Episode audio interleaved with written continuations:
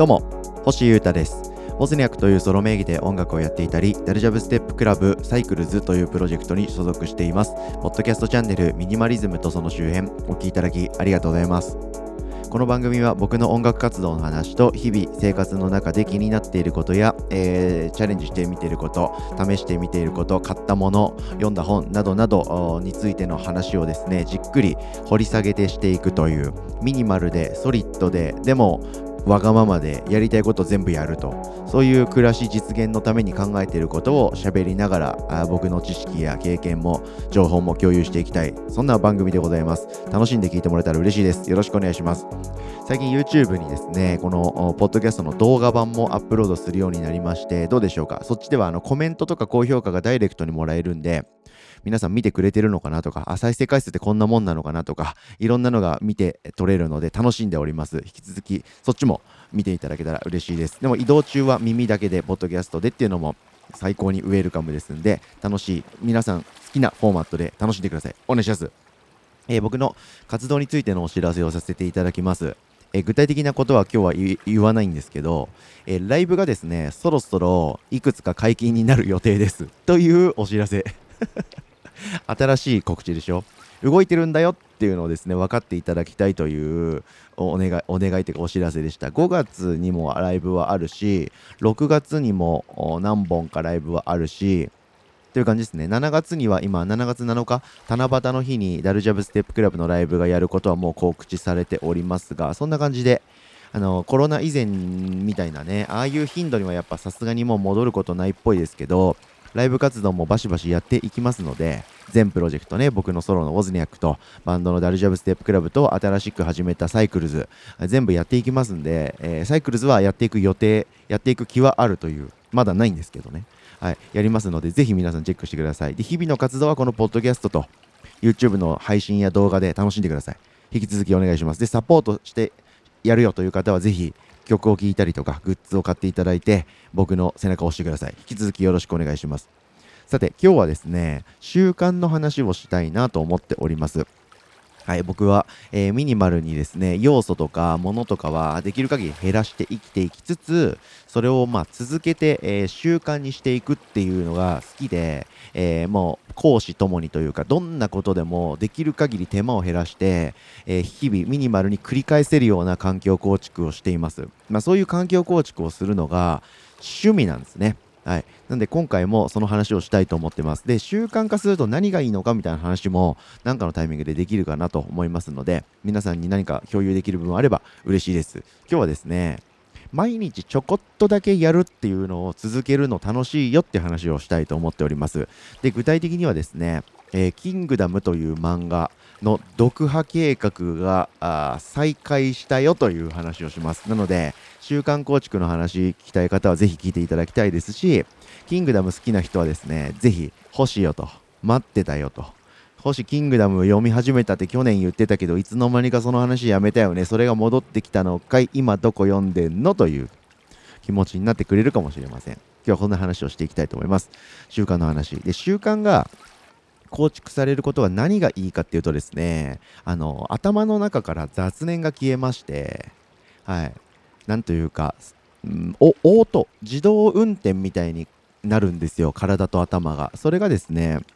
気持ちいいですって話ですね。はい。朝起きて、やることがなんかいっぱいあって、どれから手をつけたらいいかわからない、うわ、どうしようってなってると、なんかね、スッとね、物事に向かえないんですよ。でも、やることが決まってたら、ルーティーンになってて、どんどんどんどんその物事をこなしていけると。で、やるときに、どっちをやろうか、A にしようか、B にしようか迷わない。やるかやらないかを迷わないっていうことってすっげえ気持ち、心にとってプラスでですね。それをいっぱい構築すると人生がオートで回っていくので最高ということです。はい、歴史に名を残す偉人たちもですね、大体ルーティーンの魔獣みたいな感じですね。はい、ルーティンを極めた人たちって感じです。なので習慣を構築して楽しいことばっかり繰り返していくっていう楽しいことっていうか自分にとっていいぞと思えることだけをですね無意識に繰り返していくことって人生にとってすごく豊かになっていいことだと思うので今日はこれをいろんなことに応用してるんですけど僕はキングダムを読むということに応用していますはい習慣のそもそも論でございましたはい、その上で、キングダムですね。キングダムって何っていう方がもしいたら、えー、一応話しておこうと思います。えー、ちょっと今手元にですね、僕本があるんで、ちょっと持ってきますね。想像しやすいように。はい、来ました。これ、ヤングジャンプ。はい、ヤングジャンプコミックスでやっている漫画でして、えー、戦国七雄ってやつですか？あの、紀元前の古代の中国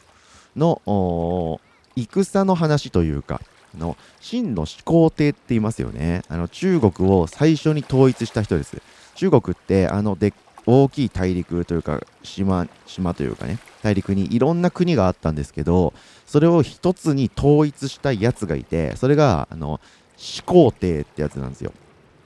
あれ？衛星だっけ名前は？ちょっとごめんなさい覚えてねえわ。はい。そうだ衛星だ。はい、始皇帝ってやつがいるんですけど歴史に名を残している人その人が中国を統一するまでの話を描いてるっていう話です。で、具体的に何するかっていうと、もうほとんど戦ですね。戦しまくるっていう。はい。で、その政治的にこう、中国を統一していく、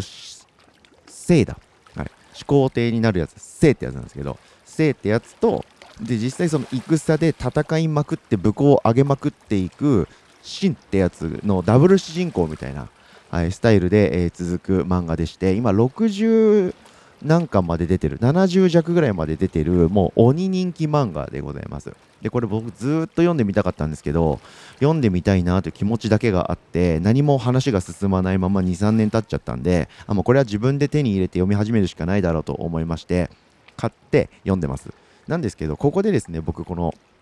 作戦を立てまして、はい。で、えー、キングダムって60、僕がね、読み始めた段階で64巻か3巻まであったんですよ。でこれを一気買いして全部読んでいくと僕めちゃくちゃ物事に熱中しちゃうタイプなんでもうね、キングダム読みまくって暮らし破綻しちゃうなと思いましたんで、作戦を考えました。で、僕は習慣のこととかに興味があって、いろいろ学んだりとか実践してきたりしてる経験があるんで、それをキングダムに落とし込みました。はい。えー、いろいろ計算していった結果ですね、えー、ちょうど僕、お正月だったんですよ、去年。2021 2022年のお正月から今年は何をしようかっていろいろ考えていて、その中にキングダムを読破しようっていう目標があった、もう立てたんですよ。で、1年間で読破できればいいんじゃね？という、ちょっと長期的に物事を見据えた結果、1日2話、キングダムを読んでいくと、1年間で大体追いつけると。で、正月にですね、14巻ぐらいまでとりあえず読んだんですね。で、正月にバッとそこまで読んで、で、この15巻ぐらいから、当時の最新の64巻か3巻までを考えると1日2話でいけるっていうやつだったんですよ。年末にですね、ちょうど最新に追いつければ、なんか気持ちいいじゃないですか。そんな感じで作戦を立てたんですね。で1日2話で、えー、制覇できると計算してたんですよ。で、この計画はですね、実は去年の6、7月くらいでですね、頓挫してしまいまして、なので今再開してるわけなんですけど、この1日2話読むっていうプランめっちゃいいなと思っておりました。なんでこの作戦の枠組みというかそのルールそのものはすごくいいルールを僕は当時設定できたなと思っております。はい、であのこの計画が断念してしまった破綻してしまったこと自体は問題だと思いますんでこれはまた別で考えようと思うんですけど1日2話キングダムを読み続ける暮らしっていうことはすごくいいなと思うので、今日はそこについて、えー、話をしておきたかったんですね。はい。1日にはキングダムを読むことって何分ぐらい時間がかかると思いますか？皆さん、聞いていただいてる皆さん。これ漫画ですけど、漫画ってすごいいろんなタイプの漫画あるんで、あの、文字数多いとかね、逆に少ないとかいろいろあるんで、これは全漫画に応用できる考え方ではありませんけど、キングダムはですね、2話読むのに、だいたい5分所要時間が必要でした。所要時間が必要ってかぶってますね。はい。えー、キングダムを2話読むのにかかる時間は5分でした。はい。5分ってどうですか？皆さん。暮らしの中で5分っていう時間って毎日捻出できそうですか？できますよね。そんぐらい SNS を適当にザッピングしてる時間とか、YouTube をダラダラ見たり、Amazon をダラダラ見てる時間とかありますよね。まあ、テレビを見る習慣がある方だったらテレビをなんとなく見ちゃってた5分の時間ありますよね。そういう時間をですね、ちょっとだけでも削って何かこれをやっていきたいなっていう物事に当てると。で、それをちょこちょこちょこちょこと刻みながら毎日ずっと続けると。これね、楽しいんですよね。1日5分だと例えば今から皆さんが、えー、だキングダムを読もうということで、1日2話だけ読んで、星と同じスタイルで、いつかキングダム最新に追いつこうと思ったら、1日5分、2話、咲けばたどり着けるわけなんですけど、ゼロの状態から5分を捻出するのってめっちゃ簡単なんですよね。なんでか知らないですけど。みんな忙しいですよね。僕もなんか忙しいというかドタバタ生きてるんですけど、なんかあれをやる余裕はない、これをやる余裕はないよ、ああ、あれやりたいこととやることがあって大変だって思ってる毎日を過ごしてるにもかかわらず、1日5分っていう時間を無から生み出すことってなぜか人ってできるんですよね。はい。なので、皆さんもできますよ。はい。何でもいいですよ。別に、キングダムじゃなくて、漫画じゃなくてもいいですし、新しい本とか、新しい習慣、ヨガやってみようかな、ストレッチやろうかなとか、5分だけ筋トレやろうかなとか、散歩しようかなとか、何でもいいですけど、5分から15分ぐらいってですね、簡単に実は捻出できる時間なんですよ。なので、新しいことを始めて5分とか10分、15分ぐらい毎日やったとしても、今までの皆さんの暮らしには何の支障もありません。なのに楽しいことが増えちゃうし、新しい習慣ができると。これめっちゃ良くないですか？で、これがめちゃくちゃ増えていったら、結局楽しいことばっかりで一日が埋め尽くされるということです。で、必然的に細かい時間でやってた無駄な作業っていうのはやらなくなるので、